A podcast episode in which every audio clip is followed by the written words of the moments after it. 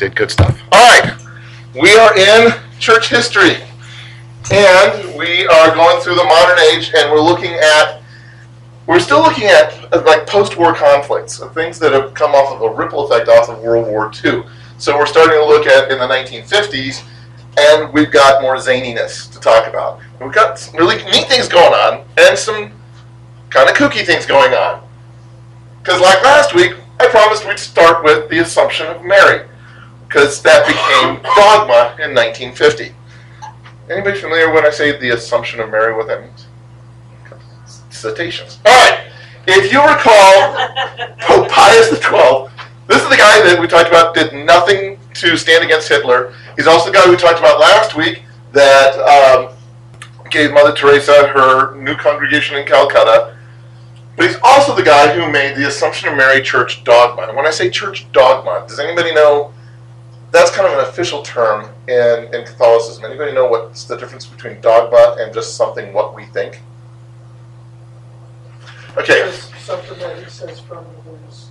uh, throne, the ex cathedra, sort of like that. It is. It's it's a truth revealed by God, which the magisterium of the church has declared as binding. In other words, everybody's got to believe this. You can't question this. This is truth, and it will always be truth. Yada yada. So Pius declared, quote, by the authority of our Lord Jesus Christ, of the blessed apostles Peter and Paul, and by our own authority, we pronounce, declare, and define it to be a divinely revealed dogma, unquestionable truth, that the Immaculate Mother of God, the ever Virgin Mary, all of which she never had any other children, clearly, as Scripture indicated by Jesus' brothers and sisters. The Immaculate Mother of God, the ever Virgin Mary, having completed the course of her earthly life, was assumed body and soul into heavenly glory. She was physically taken up into heaven whole, just like Enoch and Elijah, and most importantly, Jesus, right? In the same way she was. Now, purposely left it a little ambiguous as to whether or not she died first. Because at, the- end of her life, she was taken up. And you go, well, does that mean she died was taken up? Like, oh. Does that help? It's harder to read. If any of you nod off, it's because of the time change. Everything's because of the time change. But um, so, it, but he purposely left it a little ambiguous. Was it that she died and then rose again, like like Jesus, or just taken up into heaven, like Enoch and Elijah? Not the first time this come up. It's just the first time this has been made dogma of the church. Uh, back in the fourth century, they talked about it. The Pope Sergius back in the eighth century. Pope Leo IV back in the ninth century. This has been bouncing around for a while. It's just that Pope Pius says now it's dogma. It's unquestionably what the Catholic Church is now believing. And he used Scripture to prove it. Very clear from Scripture. He gave three basic Scripture chunks. Genesis 3.15, God cursed the serpent, right? And he said, I will put enmity between you and the woman, and between your offspring and hers. He will crush your head, and you will strike his heel. Who else could he possibly be talking about as the woman except Mary? Isn't it her offspring that crushes Satan's heel? Is it Mary's offspring that crushes that crushes Satan under his heel?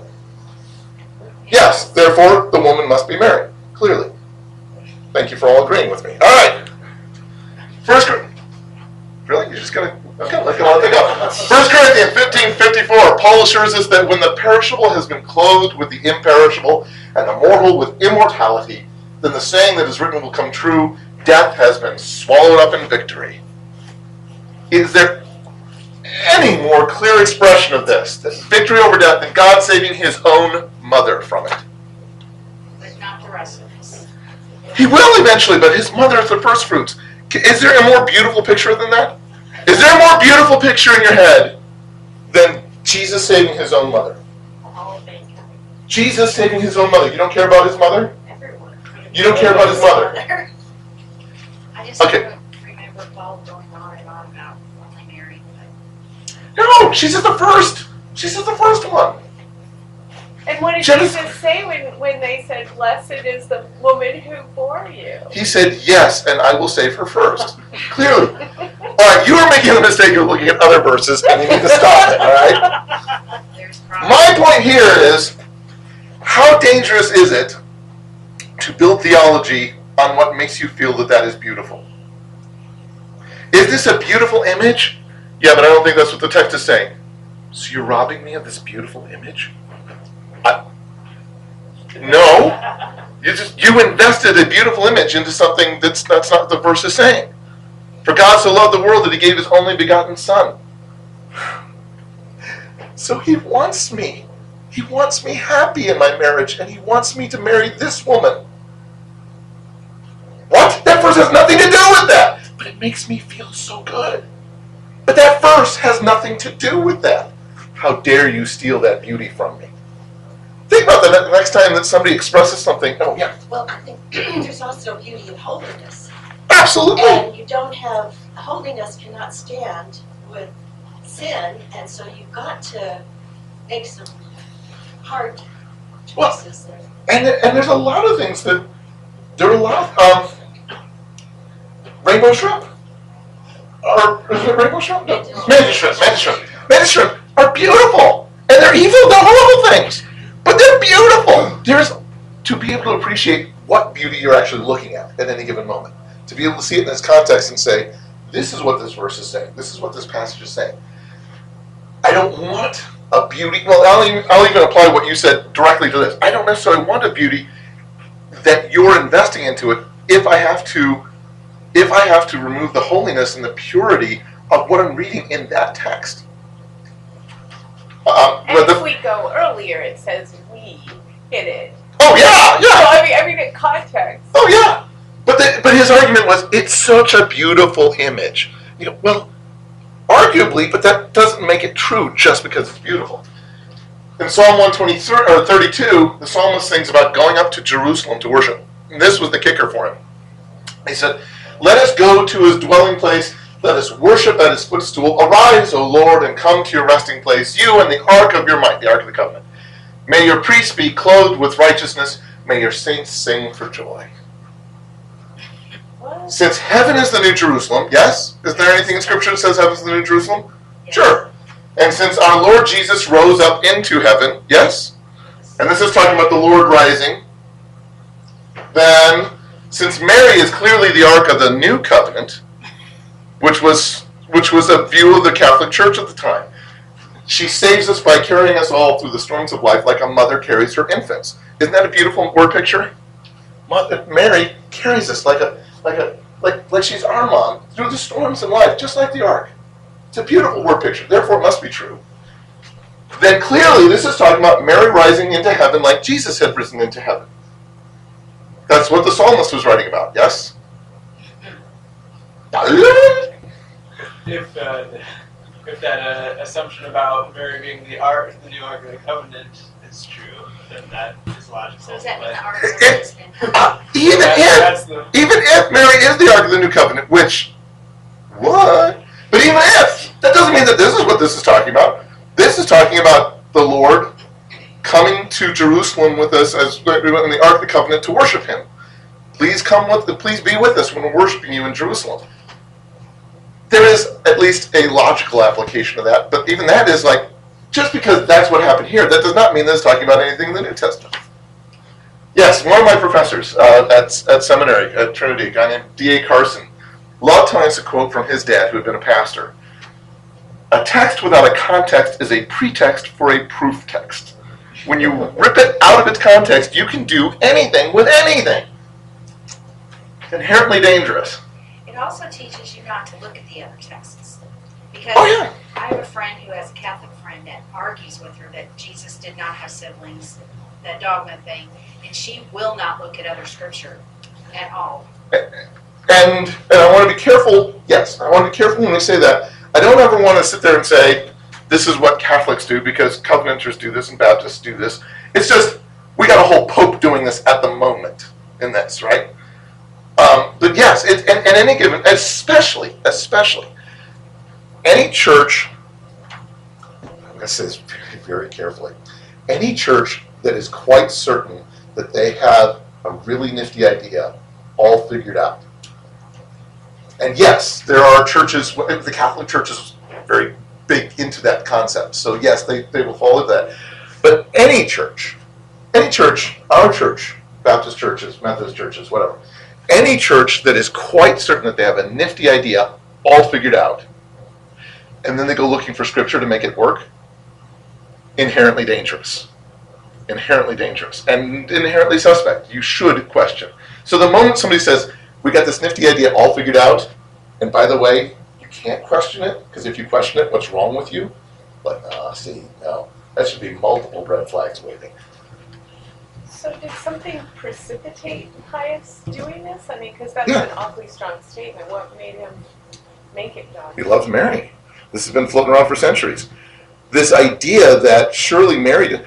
What precipitated the idea that Mary had never sinned? What precipitated the idea that Mary was a virgin her whole life?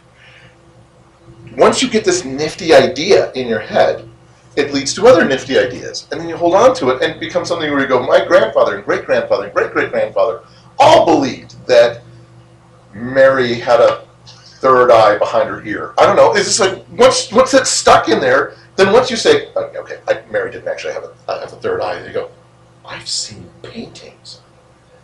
Michelangelo made the third eye Mary sculpture. Are you saying that's wrong? Well, Yeah. people are emotionally invested in, but I love my mom, and my mom believed this, and so you're saying Mom's wrong. my mom. Because there's always that ripple effect to, to any kind of doctrinal stuff where you say, yeah, I, I think such and such. It's like, what are you saying about my my mom? What are you saying about my church that I grew up in? I wasn't actually wasn't actually saying anything about that. Um, Or maybe even a movement after World War II, too, if he had bad slack for not saying anything against the Nazis, and so then this was a way that's interesting. PR. That is that is a possibility, or at least at the very much of like at the, at the very least it's I'm hoping I get to say stuff. You know, I don't know. I mean, there's there's I didn't even think about the sociological thing of after all the flack that he's been given. Well, and all of the disillusionment with the horror, to find something beautiful. And a mom would Oh. say, We're painting such a beautiful I promised myself I wouldn't cry. So the Eastern Orthodox Church said, sure, well, let's clarify. She was dead first, okay? She was dead, but she was just the first fruits of those who had risen from the dead, like Paul talked about. Still kind of taking these out of context. Um, early Calvinist Heinrich Bullinger said, yes, yes, was, Mary's most holy body was carried to heaven by the angels. Yes, but very few Protestants ran with that. It's not big, about the only ones that do are the Episcopals and the Anglicans and they have what they refer to as the falling asleep of the Blessed Virgin Mary feast on, on August 15th. So if you're ever hanging with Anglicans or Episcopals, and there's the whole August 15th Mary feast, you know. So that's that's when she was assumed into heaven, and then well, technically, you can have a chat. But speaking of weirdness, 1950, the New World Translation of the Scriptures were, were published. What? Jehovah's Witness. right? Jehovah's Witnesses. Up to this point, the Jehovah's Witnesses had exclusively used the King James Bible in their services because they were kind of considering themselves fundamentalists, and all the fundamentalists had held on to this while all these new versions of Scripture had been translated. But in 1946, the president, Nathan Knorr, proposed a new translation. He's like, we need to get rid of the, of the archaisms, we need to bring the, the, the King James text up to uh, modern scholarly standards. We need to fix various theological problems. We need to have our own decent version of the scriptures. And if you say, wait a minute, what about all those new ones that have been made? We've just been talking about so many new translations in the last decade that have been made. Why don't they use one of those? I want to underscore fixed various theological problems. That's kind of the big issue. We need to make sure that we have a Bible that clarifies the stuff that we believe because we've come up with lots of nifty ideas and now we want to make sure that the verses support those. Right? The translator's rationale, they plopped it in the foreword to the New, New World Translation. Honesty compels us to remark that while each of them, other translations, has its points of merit, they have fallen victim to the power of human traditionalism in varying degrees. Consequently, religious traditions, hoary with age, have been taken for granted and gone unchallenged, uninvestigated. These have been interwoven into the translations to color the thought. It's bad to have a nifty idea that you then weave into your translation to color the thought, right? Okay.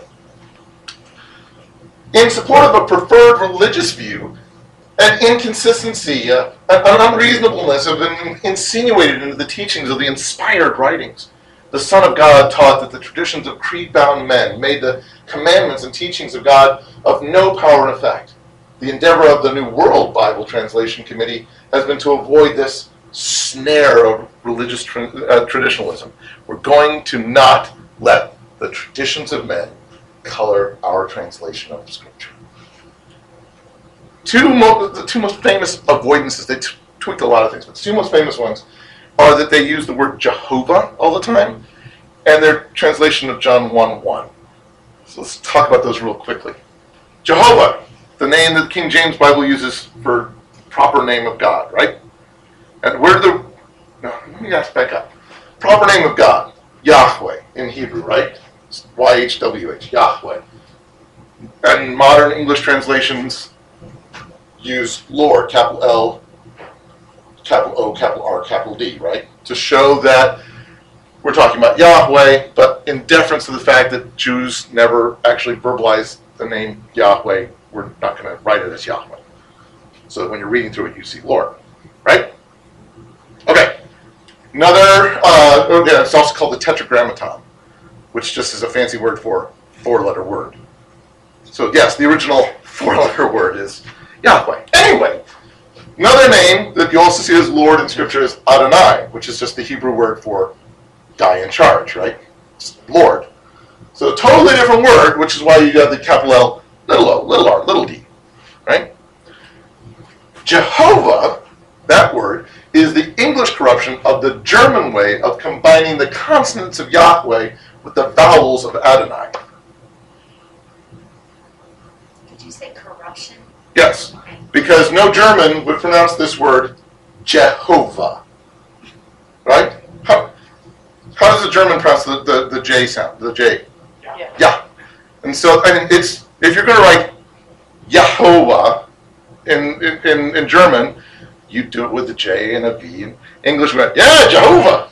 Because we're English. We don't know how to pronounce other people's stuff. Bourbonus? San Joe's? No. Des Plaines? We have no idea how to pronounce other people's languages. It'd be roughly equivalent if Elmer Fudd used Laura's values, vowels to say Randy's name and it came out Wanda. Didn't Which is not Randy's name. So every time you go, his name is Jehovah. God hears you go, Wanda. It's just like, he's never going to answer to that. Anyway. And then another word that you hear in scripture a lot of times is Elohim, which is the word for God. Actually, it's the word for gods, plural. Which is funky because even sometimes will use a, a singular a, a singular verb to deal with the plural noun, and you can have a lot of fun with that if you start unpacking that in Hebrew. Anyway, once you get into the New Testament, you got words like kurios, which means guy in charge, right? It's another word for Lord, and just doesn't have to be God, but it's talking about the guy in charge.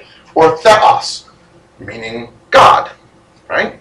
All these things are different ways to refer to to the Lord, right? New World Translation translate all five of those as Jehovah. 7,210 times in Scripture, it's all just Jehovah. So that they avoid the snare of religious trends. Because you don't want to read into things with your nifty idea, right? Because that would be bad if you read into Scripture and colored your translation with your own nifty ideas. 7,210 times. Not the best way of translating something if you are actively, consciously reading into it. Yes?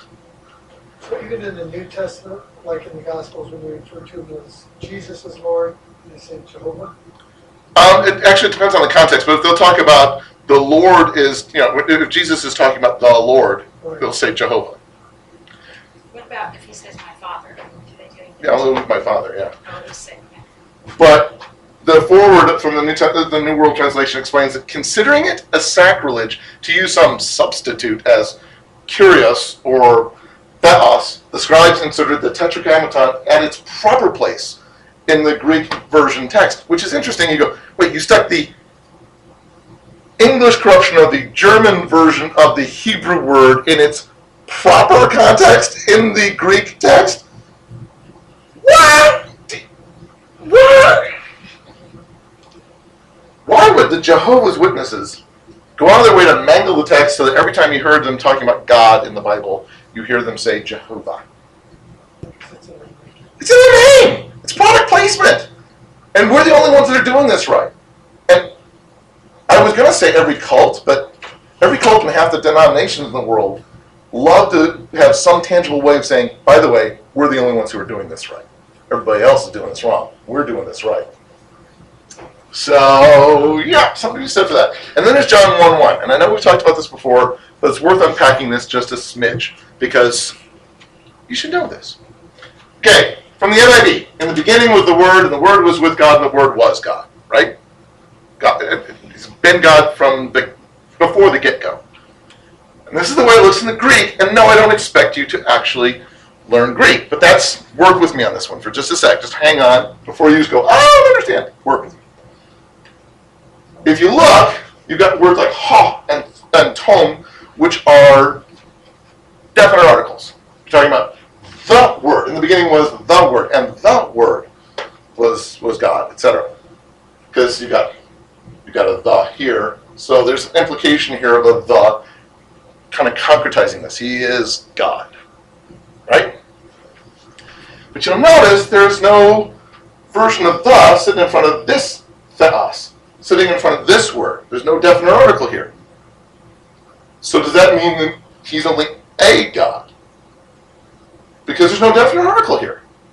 It's there's the the God over here. He is certainly God, but this might just be a God. If you don't have a definite article in Greek, it's usually maybe you're just talking about he's divine, or maybe you're just talking about he's a God. He's a cookie, not the cookie.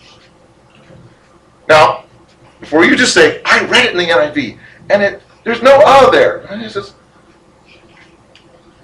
You'll notice there's no definite article in front of arche, beginning, either.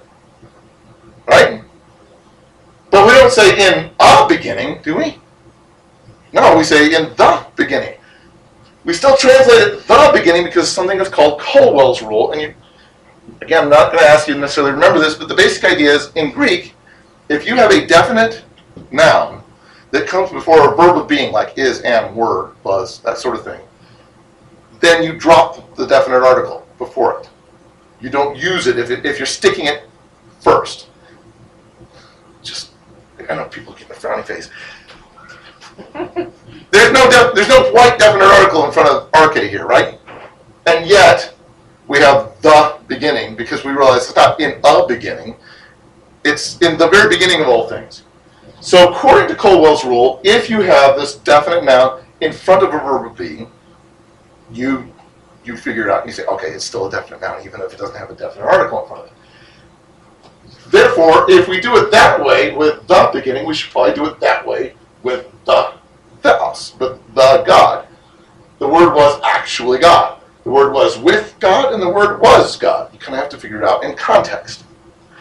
Now, if you sit there and go, how would I ever explain that to a Jehovah's Witness who wants to say, in the beginning was the Word, and the Word was with God, and the Word was a God? How would I ever explain it to them? You go, because they say the beginning. They already follow the exact same rule. They follow the rule at the beginning of the verse, and they disregard the rule at the end of the verse. By the way, there's tons of verses in, the, in, in even in John, just in John, just in the first couple chapters of John, where they follow Colwell's rule. They just ignore it here because it suits their purposes theologically to think of Jesus as a God, just one of many divine beings. Oh, that's how they get out of the Trinity. That's part of that's part of it. Yes, it's how they get out of the Trinity. They don't want to think of him as God in the flesh. Yes. So, why are the two gods spelled differently? Like the last letter is different. To them, No, no, no, no. Like in your thing, I'm just curious. Is it like just a matter In the Greek. In the Greek, oh, because it's it's um is it like the Spanish where it's female or male? You have the hair. no, it's it's it's it's where it's out in the sentence. Where it's at. the sentence. Okay. So Just because it, well, I mean, it's behind a preposition, so it's with. Um, he was with him. Why do you say that that that uh, male pronoun differently? He and him is technically the same word. It's just different versions of it. Oh, point is, they're not really good at this, is where I'm getting at this. There's a lot of reading into things. There's a classic transcript of an attorney questioning Fred Franz, who's the head of the editorial department of the New World Translation back in 1954, where he says, okay, so you're familiar with Hebrew, you're familiar with Greek, Latin, Spanish, you can read and follow the Bible in all these different languages. And he says, yes, yes. And he's like, yes, you're, you're, because you're the head of this translation committee, yes. And he's like, so you yourself read and speak Hebrew? Yeah, well, I don't speak Hebrew. He's okay, but you can read Hebrew. You can translate the Bible into Hebrew. Yeah, well, can you can you translate this verse in, in Hebrew? Which one? The first, the fourth verse, of the second chapter here of Genesis. You mean here? Yes. No. No. I don't actually know Hebrew well enough to translate. Right? I'm familiar with, you know, a lot of the letters and things. You're the head of the editorial department of the translation committee, but you can't actually translate anything. Anyway, on a plus side, 1951, Life is Worth Living debut. Anybody ever, do you remember? Do you remember the show at all? Okay. Born in El Paso, Texas, a guy named Peter Fulton Sheen moved to Peoria with his family and actually was an altar boy that attended Mass at St. Mary's Cathedral downtown here in Peoria. He went to Spalding. In fact, he was valedictorian at his class in Spalding here in Peoria. Even though uh, his debate coach once told him, Sheen, you are absolutely the worst speaker I've ever heard. You're horrible. He said that his freshman year. But he went on to not only be valedictorian, but also to win two Emmys, consecutive Emmys, being the most outstanding television personality in 1952 and 1953 because there was a time in history when you could be a Catholic priest on TV and win back-to-back Emmys in 1952 and 1953. Um, began speaking on the radio in, 20, in, in 28 and then got his own weekly Catholic Hour radio program from 1930 to 1952. They also made history in 1940 by appearing in the world's first Catholic TV program in, in 1940. It's just a one-off, but still history being made the exciting title of The Spiritual Symbolism of Television. Seven people watched it. I mean, it wasn't, no, it wasn't sort of ooh, take that. Um, 1951, the DuMont Television Network, which I love. This, because all of you, you know, remember growing up with the DuMont Television Network, right? A network created, so DuMont was an electronics firm that built televisions, could sell televisions. Because there wasn't regular programming. I mean, just you kind of have to flip and see if something happened to be somewhere. Nobody was was doing television like all day. You just have to hope that somebody was airing something. And DuMont's like, nobody's buying our televisions. Let's give them something to watch. Anything. Throw anything up there so that we can click on a TV and there's always something on the TV. Much like typewriter manufacturers make sure you type typewriter on the top line of the typewriter, right? Look how easy it is to write typewriter. Anyway, QWERTY? Um, so DuMont, DuMont makes their own television network, and they're like, fine, we'll do uh, religious programming. Let's get some rabbis, let's get some priests, let's, anything, throw anything up there, it doesn't matter. Especially Tuesday at 8 p.m. Graveyard slot. Nothing's going to fly there anyway, because it's on against Uncle Milty, Milton Berle on NBC, who owns the airwaves on Tuesday at 8 o'clock anything that anybody throws up there is going to do nothing because you can't beat Uncle Milty. Everybody's watching that. He had like an 80% share. I mean, nowadays people are like, oh, if you got in the 30s, that's awesome. Consistently got 80% share of the market. It's just, anyway. But Sheen's Life is Worth Living actually competed with it, actually beat him sometimes. It was kind of amazing. He had a regular following of like 10 million viewers. This was huge on the cover of Time magazine. Because you remember that era when priests could be, you know, beating the most popular TV show on, on the planet. Had a very unique format. I love the fact that he's wearing his pink cape every back when people wore capes on TV that weren't even superheroes. But he's up there. Um, he, he worked for free, which DuMont liked. He didn't have a writing staff, which DuMont really liked. Um, and he basically spoke off the cuff, commenting on spiritual, socio-political issues, whatever he felt like talking about that week. Everybody's just lapped it up with a spoon. He just would sit there and scribble on this chalkboard to make his points. You know, talking about how bad the Soviets are. Or here's what, here's the way John one one should really read. You know, that kind of stuff. Just, just babbling on with whatever he wanted to talk about. He had this piercing eyes, this beautiful, rich voice, and he said really pithy things. I really appreciate his wisdom. He had this this, this wonderful sense of the sound bite. Can I say something bright that you will remember? Like, someday we will thank God not only for what He gave us, but also for that which He refused. When God says no, that can be a blessing. Or, you must remember to love people and use things rather than to love things and use people. Or, moral principles don't depend on a majority vote. Wrong is wrong, even if everybody is wrong. Right is right, even if nobody is right. I don't agree with every bit of theology that, that Fulton Sheen believed, but I like this guy. He's very sharp and he was able to present genuine biblical truth to people in a way that your average Joe could watch on TV and get and take home with him and go, God, did you see that last night? There was that whole, you know, we ought to thank God sometimes for the stuff that he refuses us. You know, there that's true. Yeah. Emmy. But he's also famous for a sense of humor. He had this playful rivalry, rivalry going with Milton Berle back and forth. They were constantly joking with one another and even on their shows against one another. They would comment on each other's shows in their shows. So Berle, who was famous as famous for stealing other people's material as he was for using crazily old material, said, "Well, even Sheen uses old material, which you gotta like." And when Sheen accepted his first Emmy, he said, "I feel it's time to pay tribute to my four writers: Matthew, Mark, Luke, John." which he stole from Berle. that was Berle's line. He said, no, he's got these writers, Matthew Mark, Luke. So Sheen's like, I'm totally stealing that. And when Berle went, he totally, oh, wet, well played, sir. you gotta like this guy. Jesuit magazine America lauded Sheen as the greatest evangelizer in the history of the Catholic Church of the United States. But then he ran afoul of Cardinal Francis Spellman of New York, who made sure that Sheen was taken off TV. Because I don't think you understand. There's a time for reaching people with the gospel. There's a time for helping people understand God more, growing closer to the Lord. And there's a time to make sure that your your particular political edge gets gets honed.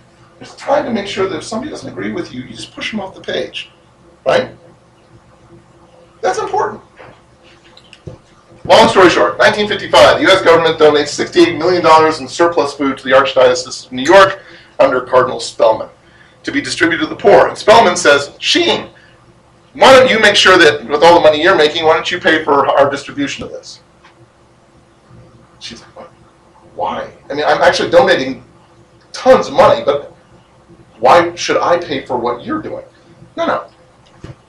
Sheen didn't do it, so Spellman, who's a close personal friend of Pope Pius XII, did an end around. And so he's like, okay, I'm going to donate some of my supplies to the the, the, the office of the, uh, the Society for the Propagation of the Faith, i.e., the evangelism office, that Sheen is in charge of in Rome. So he's like, here, I'm going to give about like $10 million of it to you guys so that you can make use of it because you want to propagate the faith, right?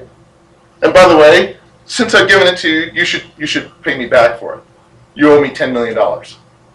She's like, no. Both the society and the Pope sided with Sheen, saying, no, this is no, you're just trying to get him to give you millions of dollars. And so Spellman vowed to destroy Sheen. He blackballed him in New York. He wouldn't let anybody in New York let Sheen speak at their churches. He did everything he could to undermine all the ministry that he had, and eventually forced him to step away from life is worth living because he didn't like him. And Sheen wouldn't play ball with him. Sheen was back in the air a few years later, but it was never really the same.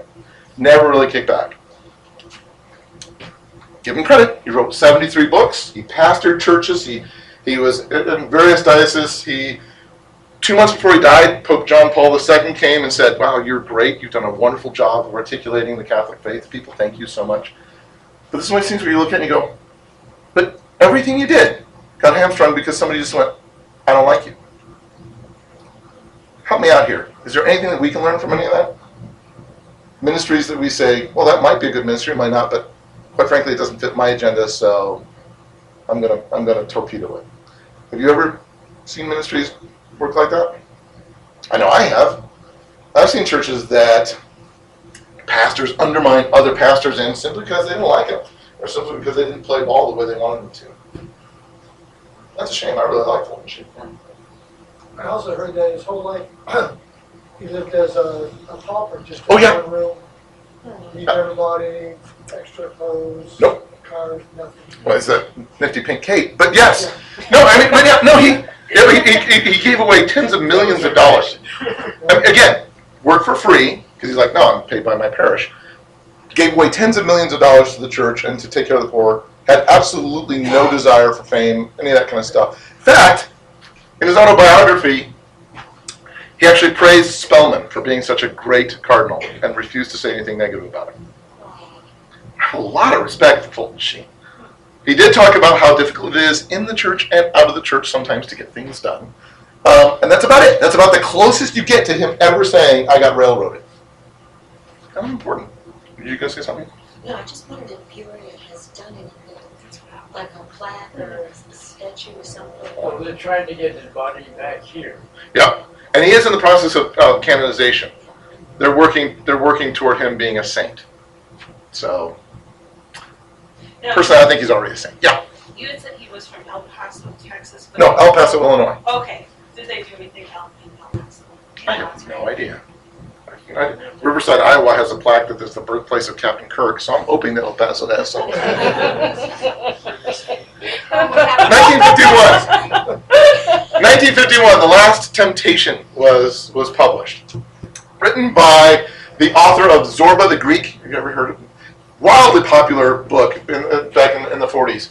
Um, the book echoes uh, the, the author is well, growing admiration of communism and humanism. He's like, I want to write a, a, a, the life of Jesus Christ, but I want to write a life of a very human Jesus Christ who's very confused by the voices he's hearing and doesn't understand what he's being called to. And Jesus is given one last temptation on the cross that if he would just step off the cross, he could have a long life with Mary Magdalene as his wife and have children and everything would be great. If you just step off the cross. Immediately, Christian community went bonkers. The Catholic Church put it on its banned list. The Greek Orthodox Church started pro- uh, proceedings to excommunicate him. They're like, oh, this is horrible. This is horrible. We're going to stop this. Interestingly, one of the biggest problems that people had in the book and then later in the movie version, one of the most immediate things that people jump at is they're like, there's a scene where Mary and her family comes and tries to tell people that Jesus has got some sort of brain fever. Clearly, he's crazy and he just needs to come home. People are like, how dare you portray Mary in that light? I remember in college when people are just they're picketing this movie and they're like, know, they say that Mary thought he was nuts. I'm like, dude, guys, that's in the Bible, right? That that part's actually in there. There's a lot of problems with this book. There's a lot of problems with this movie. That part's actually in the Bible. Hush. Well, they say he had brothers and sisters. Actually, we know their names, guys. I mean, seriously, Re- read this. But arguably, I had a bigger problem. People should have a bigger problem with Christ's characterization.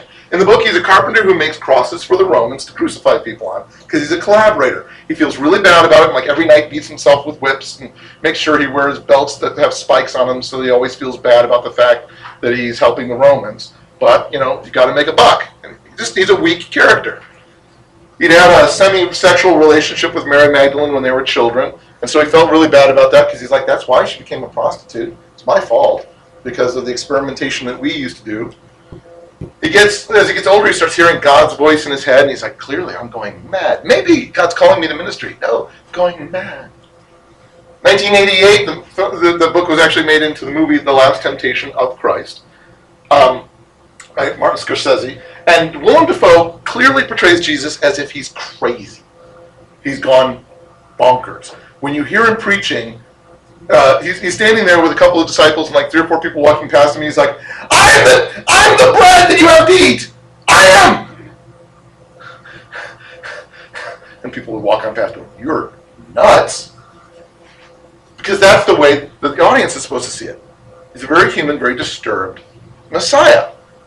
He finally runs into Mary Magdalene again later in life. He's about to go into the desert to be tempted, He's going to go to this monastery and, and purge himself of his sin. And he says to her, You should come with me. I've committed many sins. I'm on my way to the desert now to expiate them. Many sins, Mary. Uh, But your calamity weighs on me the most. Forgive me, my sister. It's my fault, but I will pay off my debt.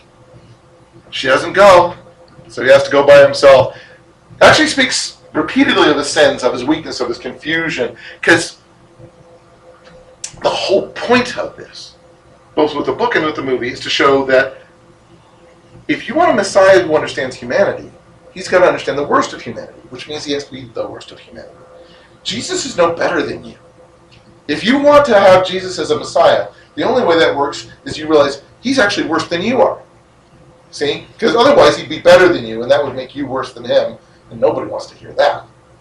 Nobody wants to hear that somebody was better than them. No, no, you're better than he was. In the desert monastery, he tells a rabbi, even when I was tiny, I shouted to myself, Oh, what impudence! What impudence! God, make me God! God, make me God! God, make me God! And ever since then, I haven't been in my right mind. I mean, until now, I haven't confessed it to a soul. Ever since that day, I haven't been in my right mind. I am Lucifer. I, I won't be still. I'm a liar. I'm a hypocrite. I, I'm afraid of my own shadow. I, I never tell the truth. I don't have the courage. That's Jesus. That's Jesus.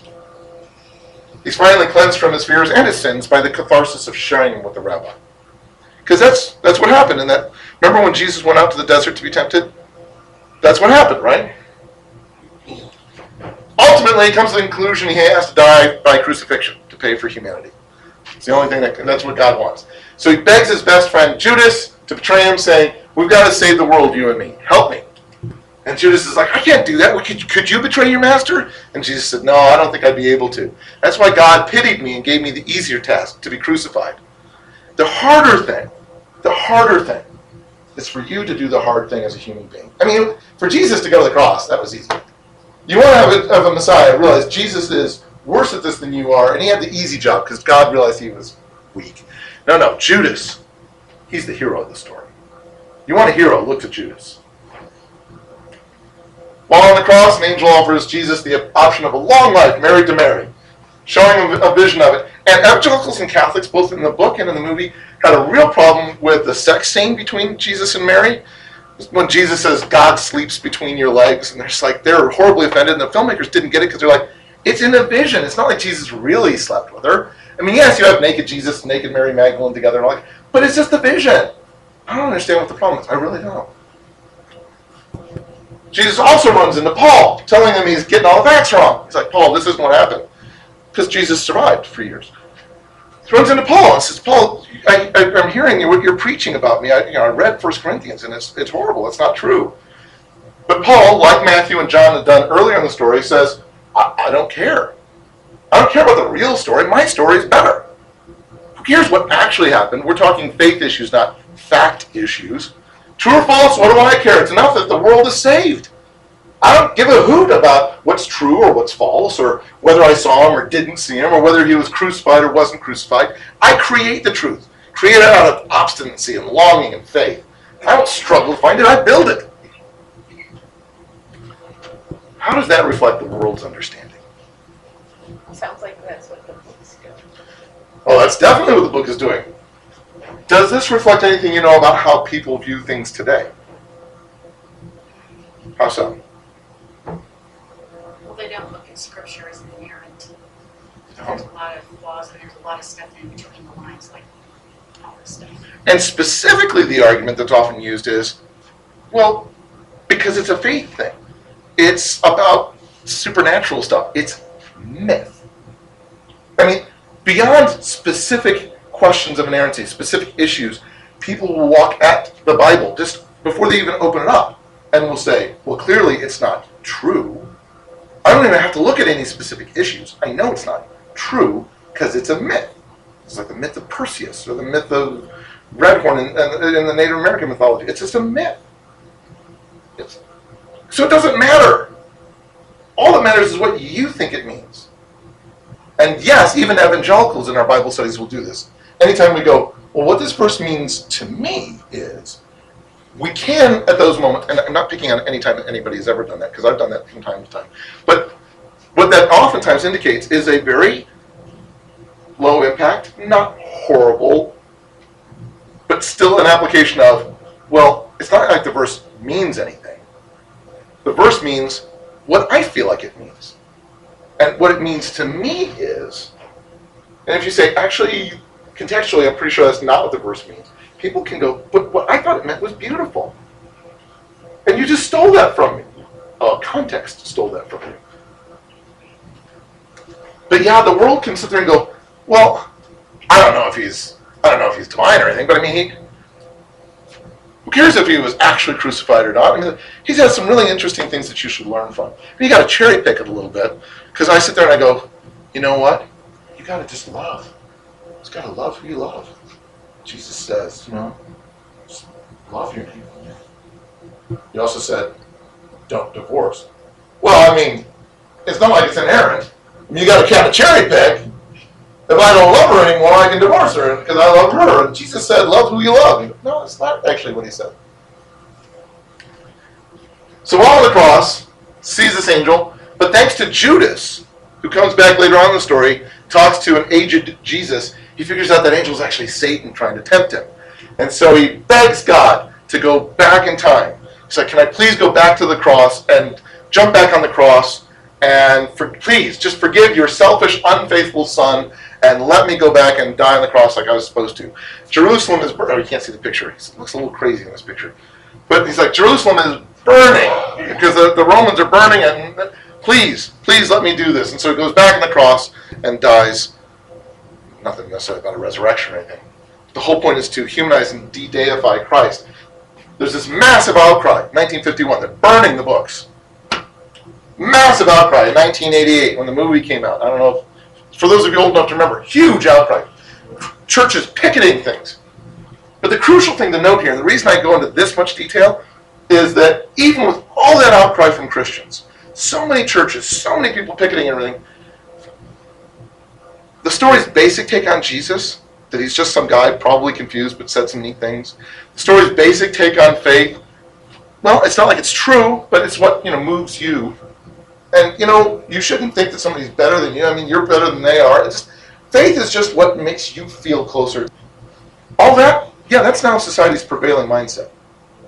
We burned the books in 51, we boycotted theaters in 88, and this is what the world tends to think about. So I sit there and I go, well, what do we learn from that? Yeah. Well, just like boycotting and burning things, but not, it's not the way to solve them. Maybe we should like talk about it instead of just like shut down. First? How old are you? You must be ancient. Because you I know, was nearly twenty. Nearly 20. well, I don't know if you realize this, but teenagers today are incapable of conversation. No, of course you should converse. Now, I'm not saying that it's perfectly fine if you say, I have no desire to go see this movie.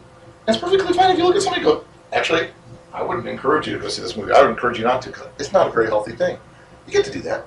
But the idea of saying, if we just boycott this, this mindset will disappear. If we just burn the copies of the book, nobody will be interested in it. Really? Nobody's going to say the church hates this book. I really ought to pick that puppy up and look at it. The Last Temptation of Christ. Anybody ever actually seen the movie? Okay, it is a decidedly mediocre movie at best. It is incredibly boring. It has some nice moments. Actually, I, my favorite moment is David Bowie as Pontius Pilate. But oh, he rocked it. No, seriously, that was awesome. But um, but the movie itself is not very good, and it only opened in like six art theaters somewhere, and it was nothing until there was this huge public outcry. Oh, then it got a nationwide distribution. It's like maybe, oh yeah, maybe hullabaloo, maybe explosions of vitriol and emotion. Maybe that's not the way to deal with this. Maybe the way to deal with stuff like this is to say, oh, you just opened the door for conversation. Let's talk about this. Let me explain why that isn't Jesus.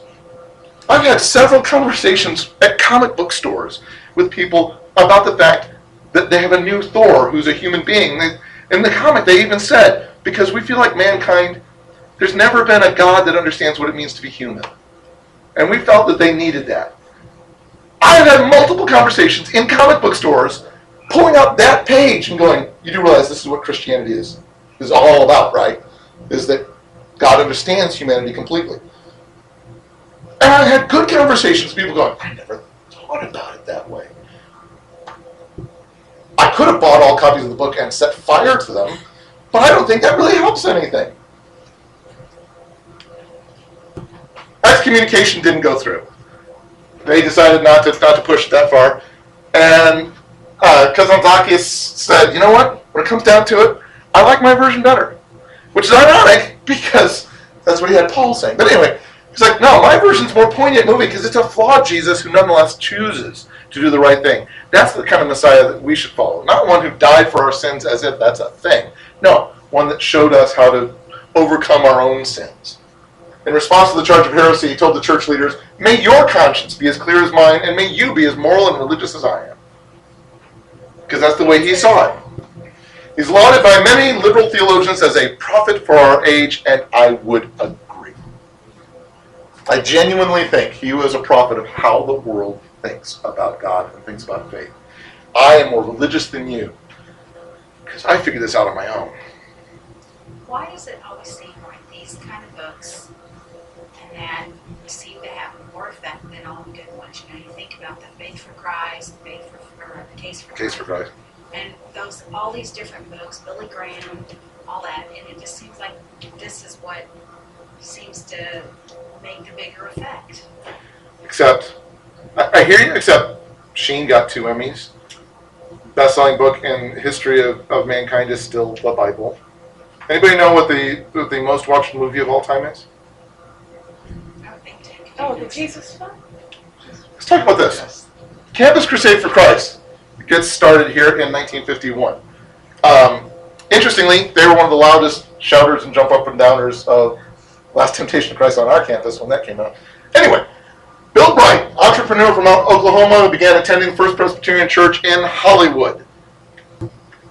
Even though that's a PCA church, which was extremely liberal, was already starting to get very liberal, that particular congregation extremely conservative and evangelical in its theology. It was this black sheep, white sheep, however you want to look at that, of the uh, of the of the denomination. In fact, it's the church where Henrietta Mears was the Christian education director. So, okay, we've got one person nodding. Anybody else know who Henrietta Mears was? Founded Gospel Light Publishers in 1933, provided 35 years worth of her curriculum, just rocked. 90% of the curriculum you see out there is based, at at least one degree or another, off of the work of Henrietta Mears. Awesome educator. Anyway, That book that Billy Graham would recommend. right? Yes. The one about. yep, she was actually Read the Bible or something. She was actually one of his mentors. I don't remember the name of it. Yeah. Um, so Bill Bright accepted Christ at that church in 1944, and he started taking classes at Fuller Theological Seminary. Remember when we talked about that a couple of weeks ago? But his real heart poked in when he started reaching out to students of UCLA there in Los Angeles. Taking a nod from the recent Billy Graham crusade, remember we talked about last week his big crusade that he did? He's like, no, this is a campus crusade. It's not a citywide crusade like Billy Graham did, it's a campus crusade. So he started a new outreach group, and he led the ministry for 50 years! 1951 to 2001, when he finally was so sick he had to step down from ministry because he couldn't physically do it anymore. 1998, he summarized his life and work saying, For the last 50 years, I have made every decision in light of this question How will this decision affect the fulfilling of the Great Commission? What's the Great Commission? Go and make disciples of all nations, baptizing them in the name of the Father and of the Son and of the Holy Spirit, and teaching them to obey everything I've commanded you. Make disciples, not just not just share the gospel, but make new disciples in Christ. Teach them. 1956, he made a tract to help walk people through a gospel message. Anybody remember what this is called? Four spiritual laws. That's right. Have you heard of the four spiritual laws? The booklet was never intended as something to be handed out to someone. It was not something I hand to Christy and say, read this. It's something that I say, can I walk through this with you? I'm supposed to read it with you. The whole point was that you engage, you interact with people, and explain the progression of four spiritual laws. That God loves you and has a wonderful plan for your life. that man is sinful and by definition separated from God. He can't get to God on his own. Law three, that Jesus is God's only provision, that bridge between man and God for man's sin. And then through him you can know and experience God's love and plan. Law four, you would access that bridge through belief. You have to individually receive, you have to make a decision to follow Jesus Christ as your Savior. It's it's not just momentum. Momentum sends you over the cliff. It's the bridge that gets you from from one side to the other. You have to believe. Basic synopsis. Is it perfect? No. Is it good? Yep. Now Two generations of Christians, depending on how you define generation, have walked through the four spiritual laws together over 55 years. That's that's kind of impressive. It changes things. It changed how the world looked at, well, what is the good news? When we talk about that, what, what do we mean? And this gave evangelicals a snapshot. Very simple, very simplified, but a snapshot so that people know, yeah, I could do that. 1979, Campus Crusade financed the production of Jesus, i.e., the Jesus film, which was based on the narrative of the Gospel of Luke. Tried to be as historically accurate as it could. It's been translated into 1,400 different languages. 1,400 More every year. and more every year. Film has been freely distributed throughout the world. Our little church in Ohio, we helped in the distribution process when they did another push of this, where they were trying to send a VHS copy to every address in the United States as much as they could. They finally said, okay, within multiple different zip codes, we'll try our level best. So we, we took a zip code and we said, we will send out VHS copies to all of these. To Campus Crusade, over 3 billion people have viewed this movie over 5 billion times, making it the most watched movie in human history. Now, yes, you're right. A lot of the a lot of the, the, the books and movies that are ripping Christianity down get a lot of airplay. But a lot of the stuff that builds Christ up, that builds the Bible up in our minds, that build people up, are huge. We just never hear about them. You go, yeah, the most watched movie of all time, the Jesus film. The most purchased book of all time, yeah, the Bible. But if I were to say to a general secular audience, what's the most watched movie of all time? They're like, I don't know, Star Wars? I mean, it's clueless, absolutely clueless. There's not one laser blast in the Jesus film, and so it just doesn't get a lot of airplay. They still solicit. I got mail this week. Oh, did you? To uh, in places where they want to Oh man, that is neat. I didn't get that. I didn't, that's good. So many ministries, though. They've got so many irons in the fire all around the world. Campus Crusade decided to rebrand themselves in 2011. They said, we're really not a campus ministry anymore. Yes, we do things on campus, but we're not really a campus crusade anymore. Ooh, crusade? You know, that's going to come off bad. Uh, people don't like the, the term crusade for Christ. It could be offensive to non Christians, especially Muslims, for whom crusade, you know, conjures up medieval images. So they decided to drop that part off their name so they could better reach people. They said, you know, we found out that 20% of the people who were willing to listen to us stopped being willing to listen to us when they heard our name. So we're getting rid of we're getting rid of that. And so as of January of 2012, they're now just Cru. It's not an acronym, not even a word. It's just Cru. Some people said, "Oh, that's brilliant. That's awesome.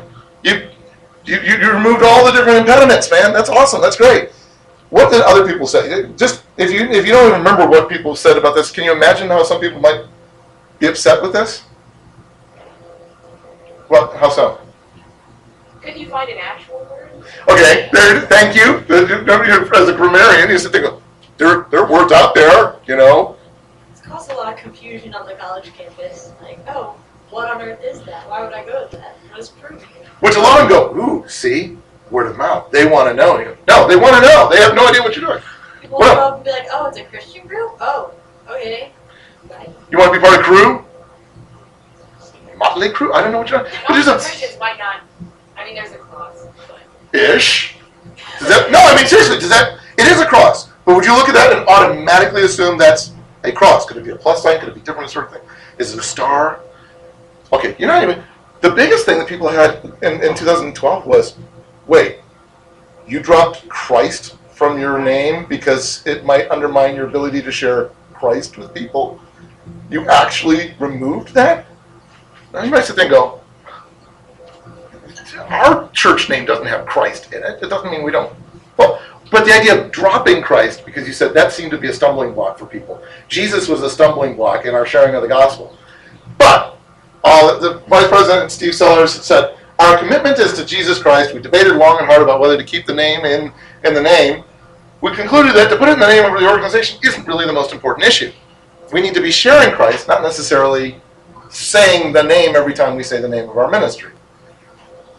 Again, it speaks volumes of how you tend to look at outreach or how you tend to look at tradition or how you tend to look at Cru If you say, oh, it makes total sense. Yeah, as long as they stay commitment to the gospel, oh yeah, whatever whatever impediments you have to remove to, to make that work, I'm great with that. Or if you go, you took Christ out, I don't know, tells me something about where you're at, and I'm not disagreeing. Yeah, If I'm from a. Marian perspective, Cru for Christ doesn't quite have the same kind of ring as crusade for Christ, so you could kind of make an argument for like how it sounds rather than just like just taking the Christ out of its conflict.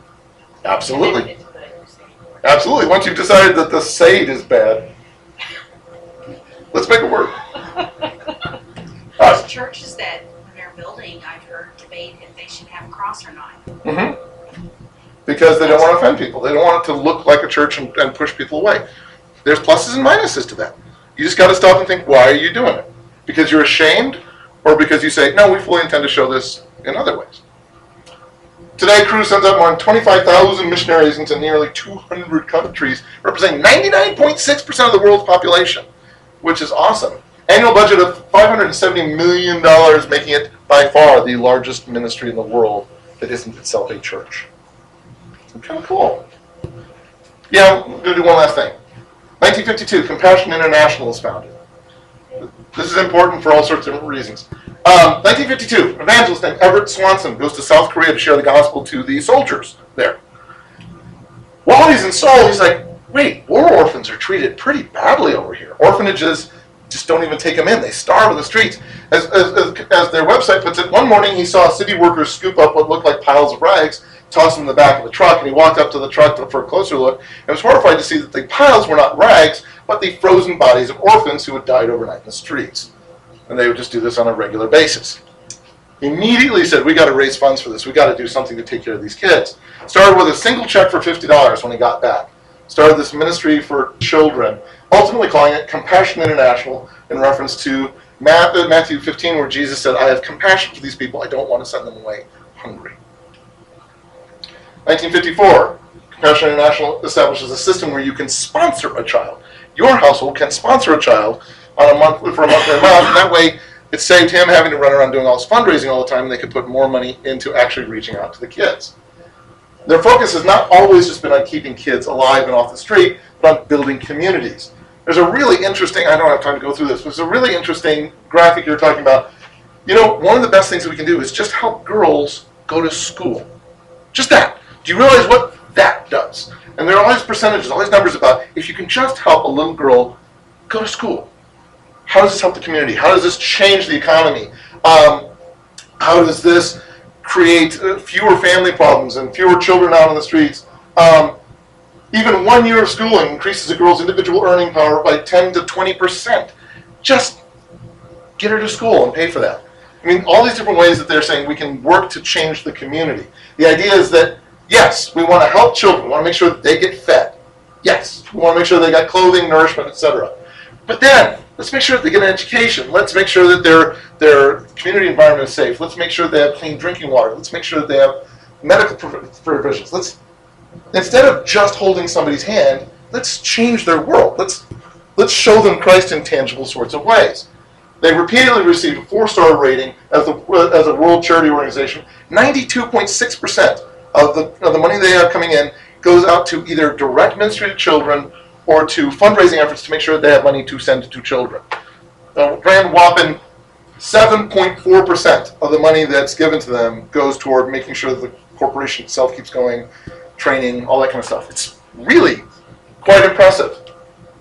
Today, CI provides direct aid to 1.7 million children in 26 different countries, which is kind of awesome. In fact, secular publications like the Journal of Economics and Political Economy have said, yes, they are significant forces for change in the world. They have significantly affected, positively affected communities around the world.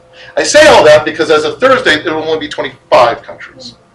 I don't know if you've been hearing about this, but as we discussed a couple of weeks ago, the Indian subcontinent was divvied up between Pakistan and India and Bangladesh, with Pakistan being Muslim and India being Hindu, right?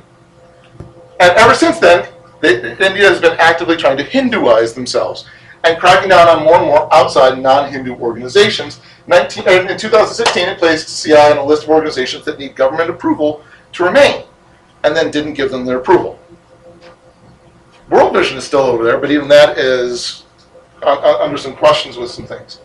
CI currently employs 6,000 workers in in 589 Indian staff. So it's not even like bringing people over. He's like, no, no, Indian staff development centers reaching more than 145,000 children in India. But as of Thursday, those are all going to get closed by the by the Indian government, and CI will cease to exist after 48 ministries there, or 48 years of ministry there. India is the world's largest democracy, but they have tons of poverty there. A third of their population are children.